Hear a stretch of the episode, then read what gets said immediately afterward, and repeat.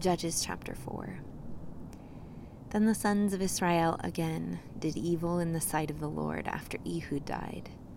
And the Lord sold them into the hand of Jabin, king of Canaan, who reigned in Hazor. And the commander of his army was Sisera, who lived in Harosheth Hagoyim.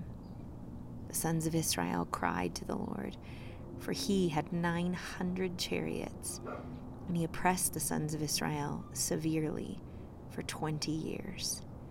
Now Deborah, a prophetess, the wife of Lapidoth, was judging Israel at the time. She used to sit under the palm tree of Deborah between Ramah and Bethel in the hill country of Ephraim, and the sons of Israel came up to her for judgment. Now she sent and summoned Barak, the son of Abinoam, from Kadesh Naphtali, and said to him, Behold, the Lord, the God of Israel, has commanded, Go and march to Mount Tabor, and take with you ten thousand men from the sons of Naphtali and from the sons of Zebulun. I will draw out to you Sisera, the commander of Jabin's army, with his chariots and his many troops, to the river Kishon, and I will give him into your hand. Then Barak said to her, If you will go with me, then I will go. But if you will not go with me, I will not go. She said, I will surely go with you. Nevertheless, the honor shall not be yours on the journey that you are about to take. For the Lord will sell Sisera into the hands of a woman. Then Deborah arose and went with Barak to Kadesh. Barak called Zebulun and Naphtali together to Kadesh, and ten thousand men went up with him. Deborah also went up with him. Now Heber the Kenite had separated himself from the Kenites, from the sons of Hobab, the father in law of Moses, and had pitched his tent as far away as the oak in Zaanannim, which is near Kadesh.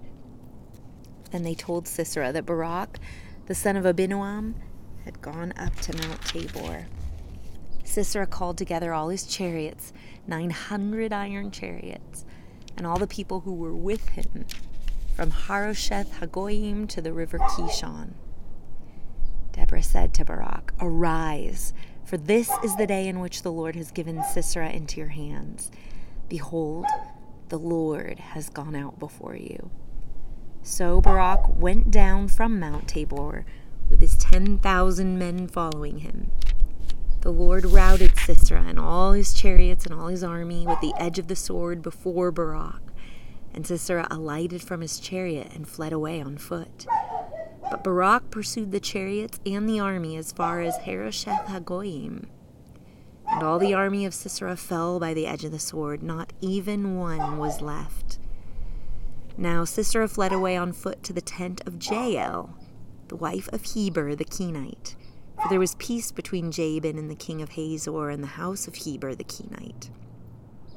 Jael went out to meet Sisera and said to him, Turn aside, my master. Turn aside to me. Do not be afraid. And he turned aside to her into the tent, and she covered him with a rug.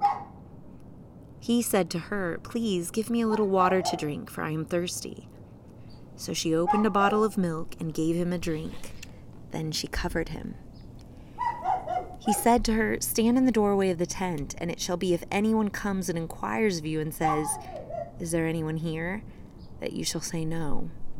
But Jael, Heber's wife, took a tent peg and seized a hammer in her hand and went secretly to him and drove the peg into his temple. And it went through into the ground, for he was sound asleep and exhausted. So he died. And behold, as Barak pursued Sisera, Jael came out to meet him and said to him, Come, and I will show you the man whom you are seeking. And he entered with her, and behold, Sisera was lying dead, with the tent peg in his temple.